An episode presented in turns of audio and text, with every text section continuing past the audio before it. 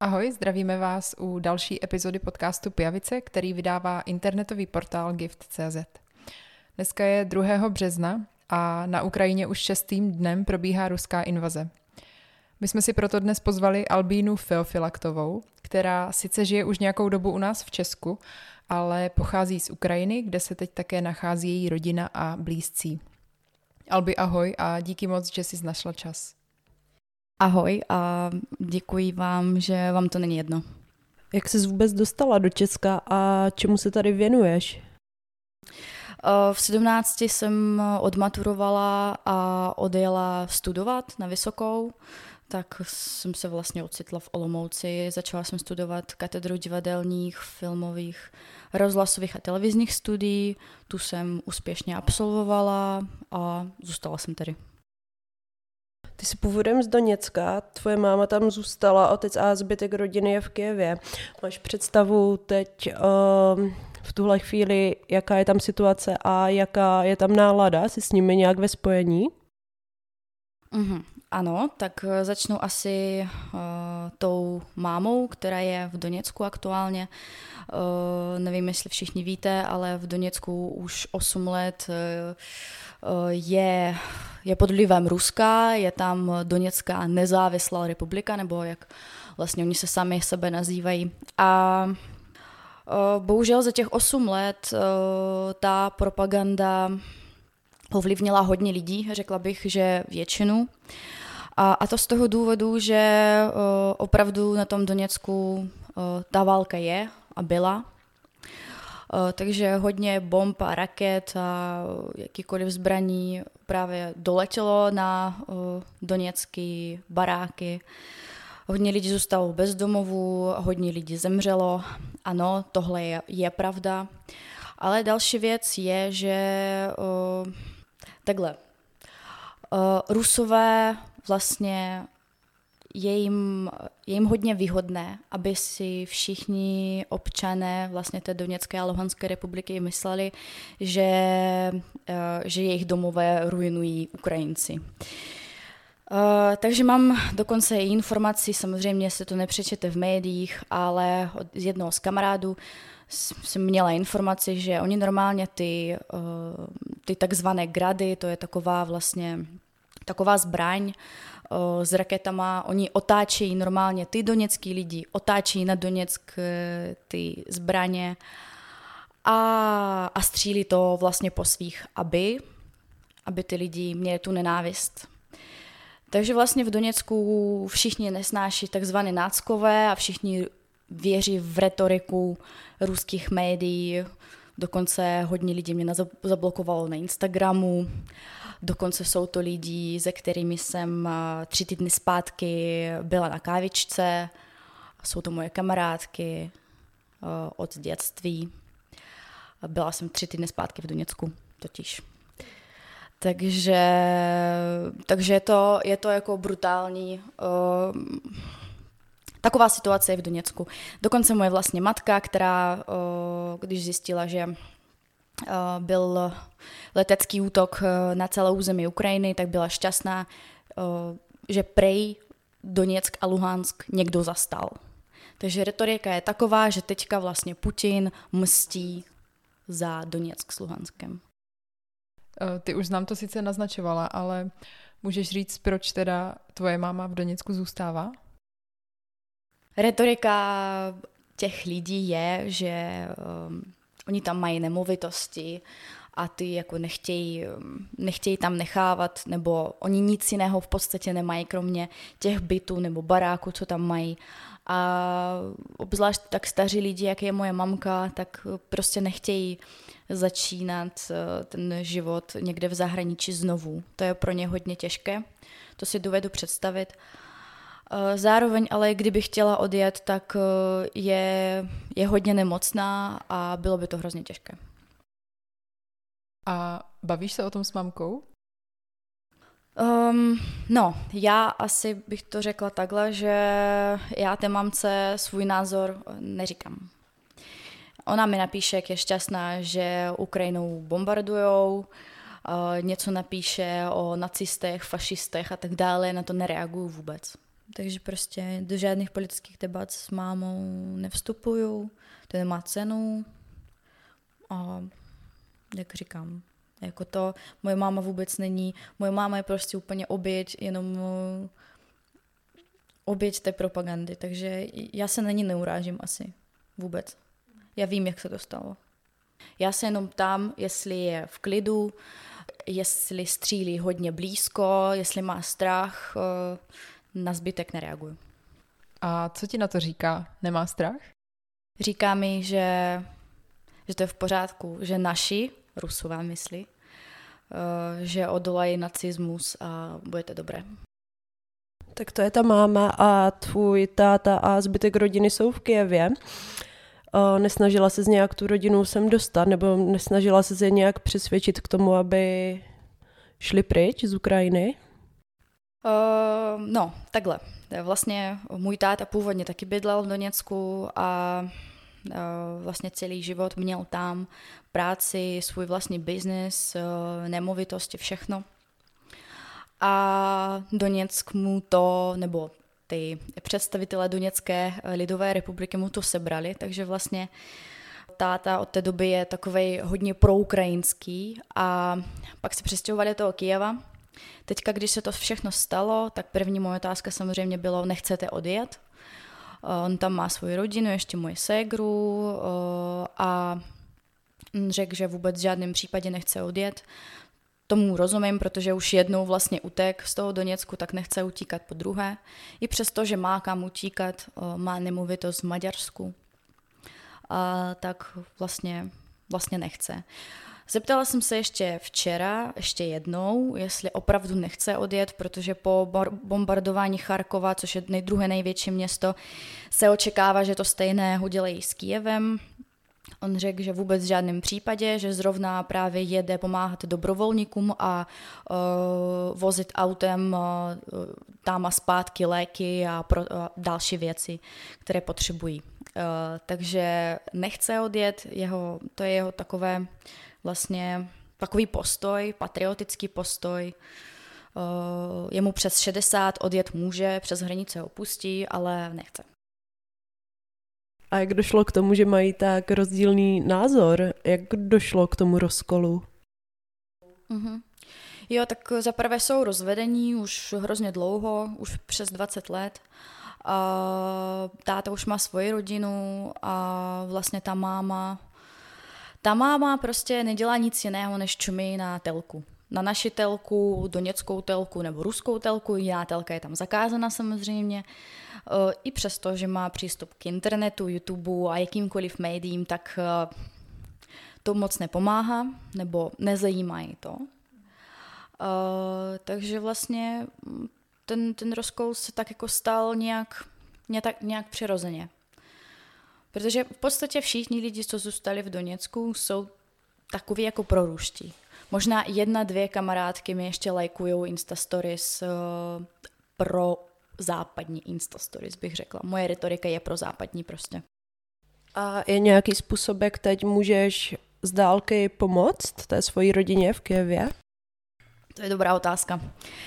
Vlastně já nevím jako ostatní, vlastně Ukrajinci, co jsou tady, jak se cítí, ale já se cítím občas hodně provinila za to, že že nejsem tam a nepomáhám a tak dále. Na druhou stranu chápu, že to je takový jako afekt, tím, že bych tam jela pomáhat, uh, asi, asi by se nic, nic nezměnilo, neví, neví, navíc je to nebezpečné.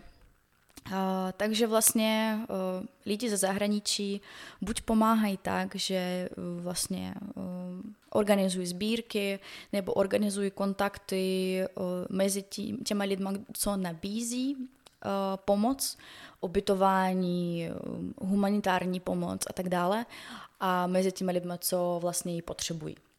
To děláme taky s kamarády, ale moje asi největší činnost je infoválka v, sociál, v ruských sociálních sítích. Rusko, nebo vlastně celý, uh, celá postsovětská sféra má sociální síť něco jako Facebook, ale jmenuje se to v kontaktě. Vlastně já mám jakoby svoji stránku tam samozřejmě, na které je napsáno, odkud jsem, že jsem z Doněcku a tak dále.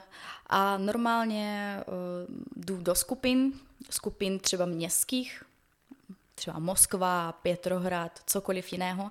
A tam samozřejmě jsou diskuze těch takových těch internetových politologů, co tam vlastně vykládají a argumentují hlavně, argumentují tím, že vlastně to je pomsta za Doněck a že ty náckové zabíjeli lidi v Doněcku a Luhansku a v oblastech a tak. A já se své doněcké stránky jim píšu, že oni nic nevědí o tom, o tom Doněcku. Začínám se jako víceméně možná hádat s těma lidma. Potom vlastně přecházíme do osobních zpráv, tam už ta, je, ta komunikace není tak agresivní, jak v těch veřejných komentářích a normálně si vyměňujeme názory, v čem je, v čem je vlastně záměr tady té akce. Záměr je, eh, v Rusku není vůbec žádný přístup k informaci. Ano, je tam internet, ale oni jsou taky v afektu a nechtějí si dobrovolně třeba pustit nějaký západní zprávy nebo západní retoriku. A jakmile se začínám, začínáme bavit mezi sebou osobně, tak ten, ten dosah prostě je. Oni aspoň vyslechnou tvůj názor, řeknou, mm, to je zajímavý, já si to vůbec třeba nemysl, nemyslím a vůbec jsem o tom neslyšel a tak dále. Ano, je to prostě ojedinělé případy, je to, jsou to nějaký desítky lidí, se kterými jsem se psala. To je hrozně málo eh, s tím, že Rusko má uh, obyvatelstvo 144 milionů ale dů, vlastně záměrem je vyvolat uh, destabilizaci vevnitř toho Ruska, protože ty Rusové vůbec netuší, co se děje a jak to může skončit.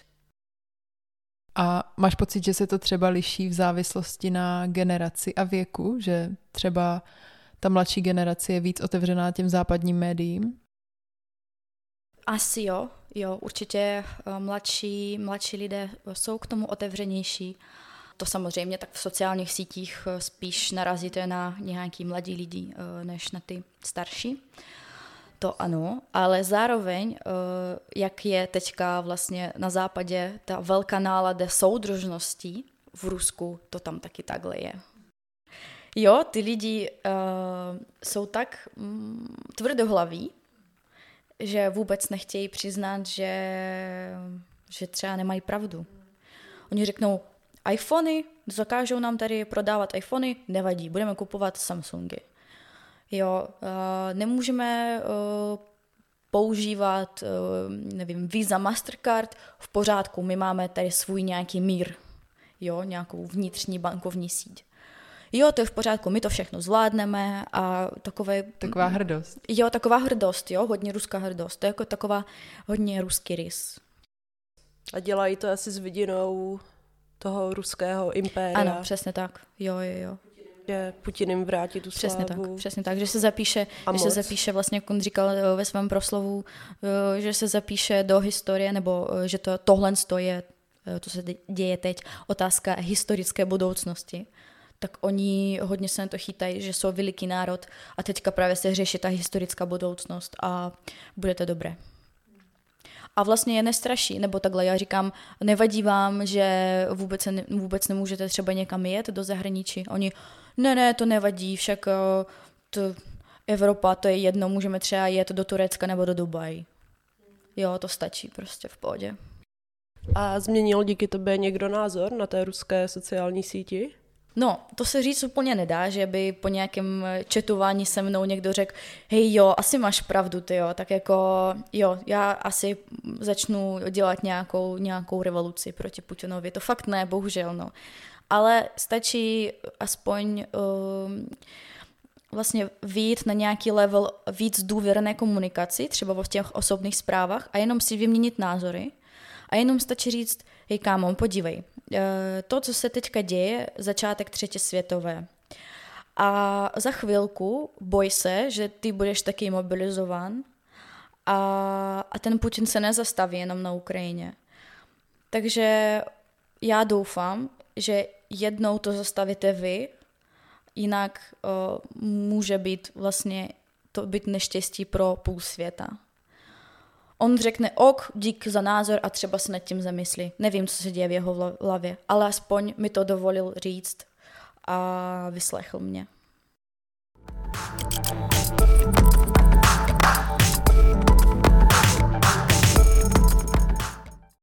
A jak třeba vnímáš ty, že tady tu problematiku pokrývají česká média?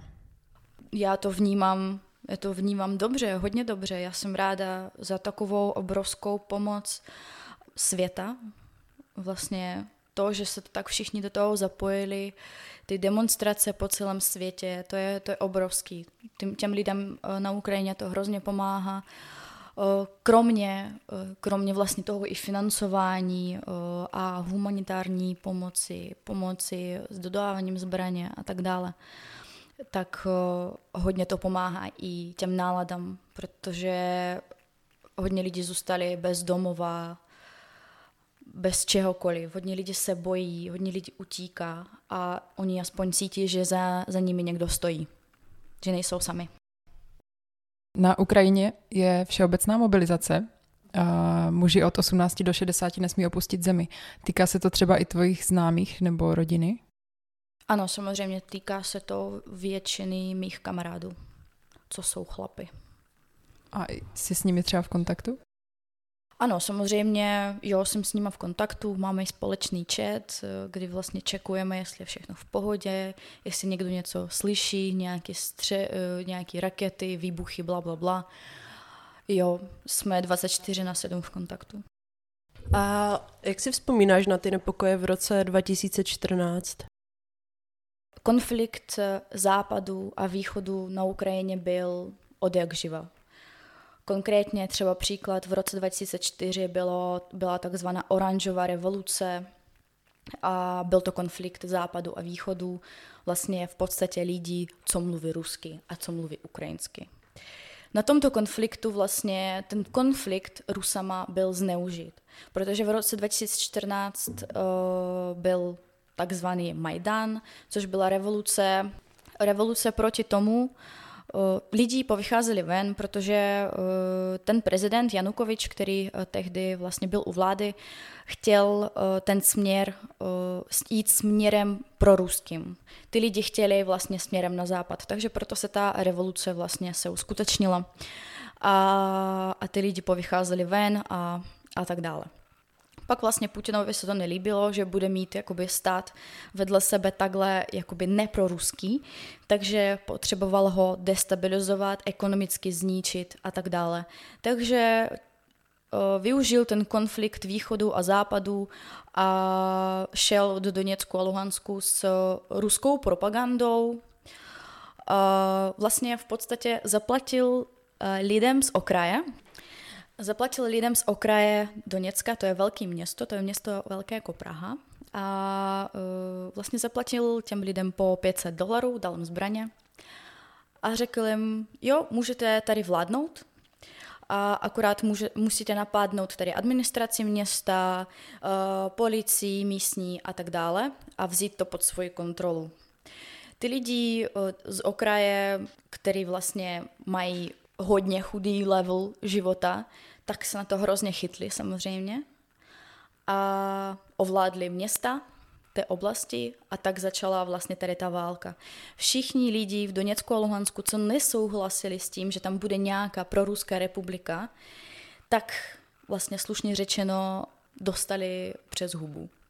Ty lidi drželi třeba ve sklepě třeba tři dny bez jídla dokud nezmění svůj názor, nebo potom je pustili a ty lidi samozřejmě odjeli na západ, no, do Kijeva.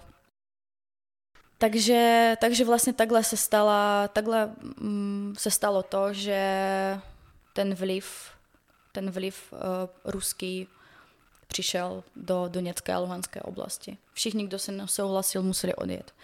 A všichni, kdo, všichni v podstatě, kdo tam chtěl zůstat, protože nemají kam jet a nechtějí nikam jet, tak potom vlastně podlehli té propagandě, když vlastně 8 let vám někdo říká, že, že jste kůň, tak asi za 8 let si budete myslet, že jste kůň. Uh, Albi, já nevím, kolik to by přesně je, ale Vnímala jsi třeba tu situaci tak už tehda, v tom roce 2014? Jakože tak pro západně? Jo, já přesně vím, jak to bylo. Ano, vnímala jsem to tak. Tehdy ještě jsem tam jezdila každý rok a bavila jsem se s kamarády a tak. Vlastně byly i, i hádky kvůli tomu. Bylo opravdu, bylo dost lidí, které věřili, že tím, že vytvoří tady tu mm, svoji republiku, tak se zbaví vlastně nějaké korupce, té chudoby, že vytvoří nějaký stát pro lidi a, a ty další hesla. Ale pak třeba už později, v roce možná 2016, 17, 18, ty lidi jakoby hodně potichu, ale říkali, OK, tak oni nám lhali. Jo, že prostě tady to, tahle ta republika nebyla stvořena pro nic jiného, jen aby destabilizovala vlastně Ukrajinu a, a samotný Doněck eh, teďka vlastně z nějak, to bylo jako velký město, hodně krásné město, jedno z nejbohatších měst na Ukrajině a teď vypadá jako 50 hm, let zpátky třeba.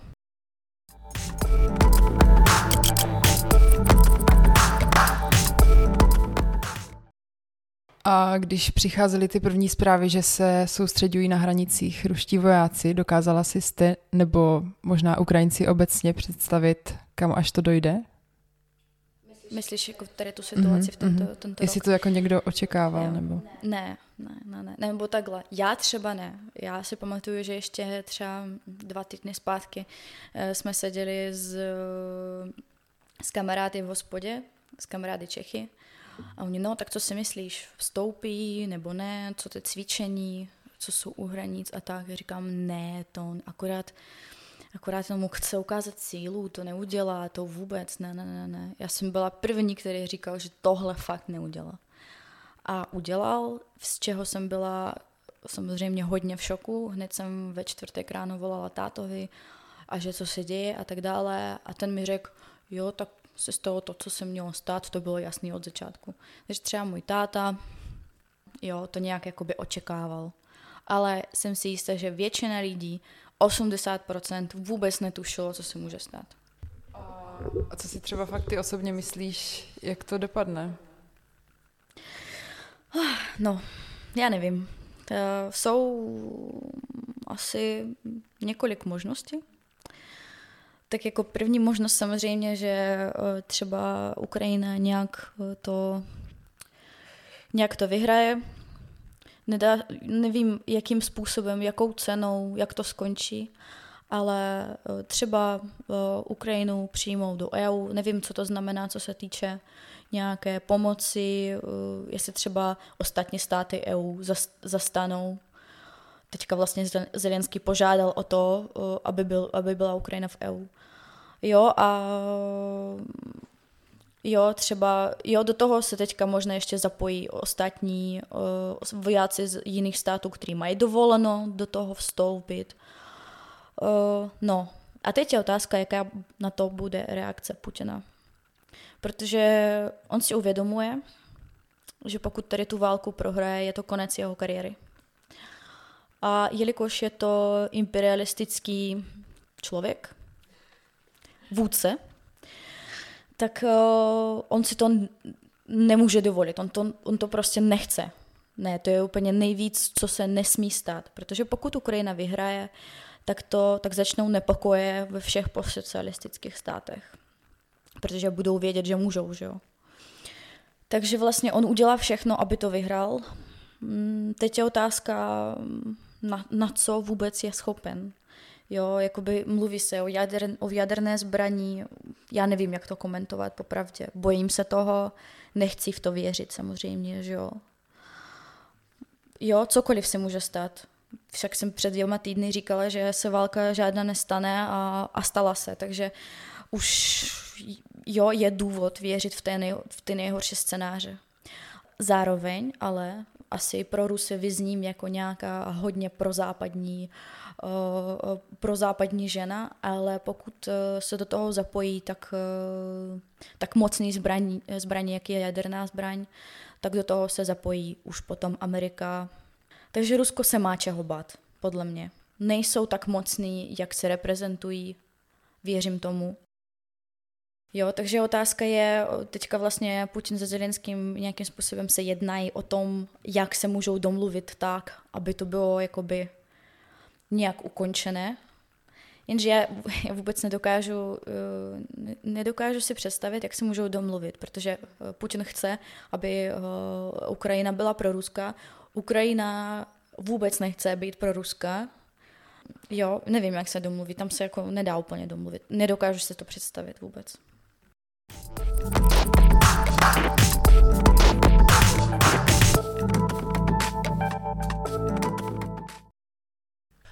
Co podle tebe v tuhle chvíli Ukrajina potřebuje? Kam teď můžeme směřovat svoji pomoc?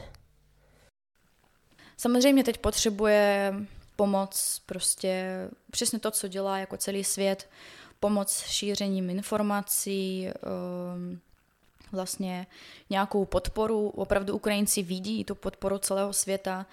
Eh, hodně je to podporuje, že nejsou v tom sami, takže asi potřebují, aby celý svět v tom pokračoval, dokud to neskončí a i přesto, že to trvá eh, relativně dlouho a už jsou všichni unavení být v tom furt, angažovaní emocionálně, tak eh, pokračovat v tom a vlastně nebýt lhostejný.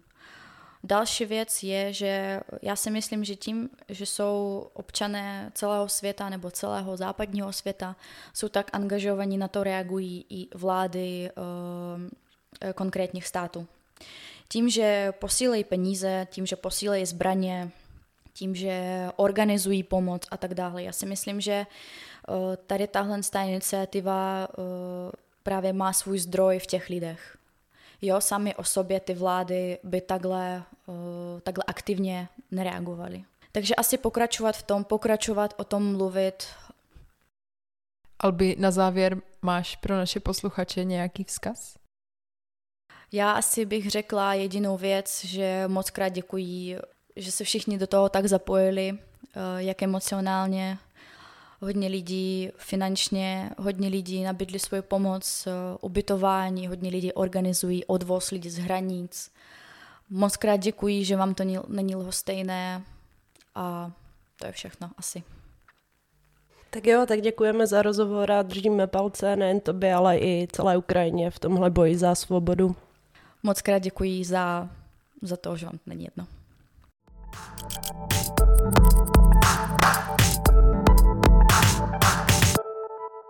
Díky i vám všem, co se angažujete, pomáháte, nabízíte své bydlení, finance nebo ruce a hlavně, jak říkala Alby, není vám to jedno.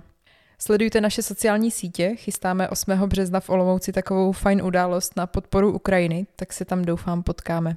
Těšíme se příště, naslyšenou. Yeah.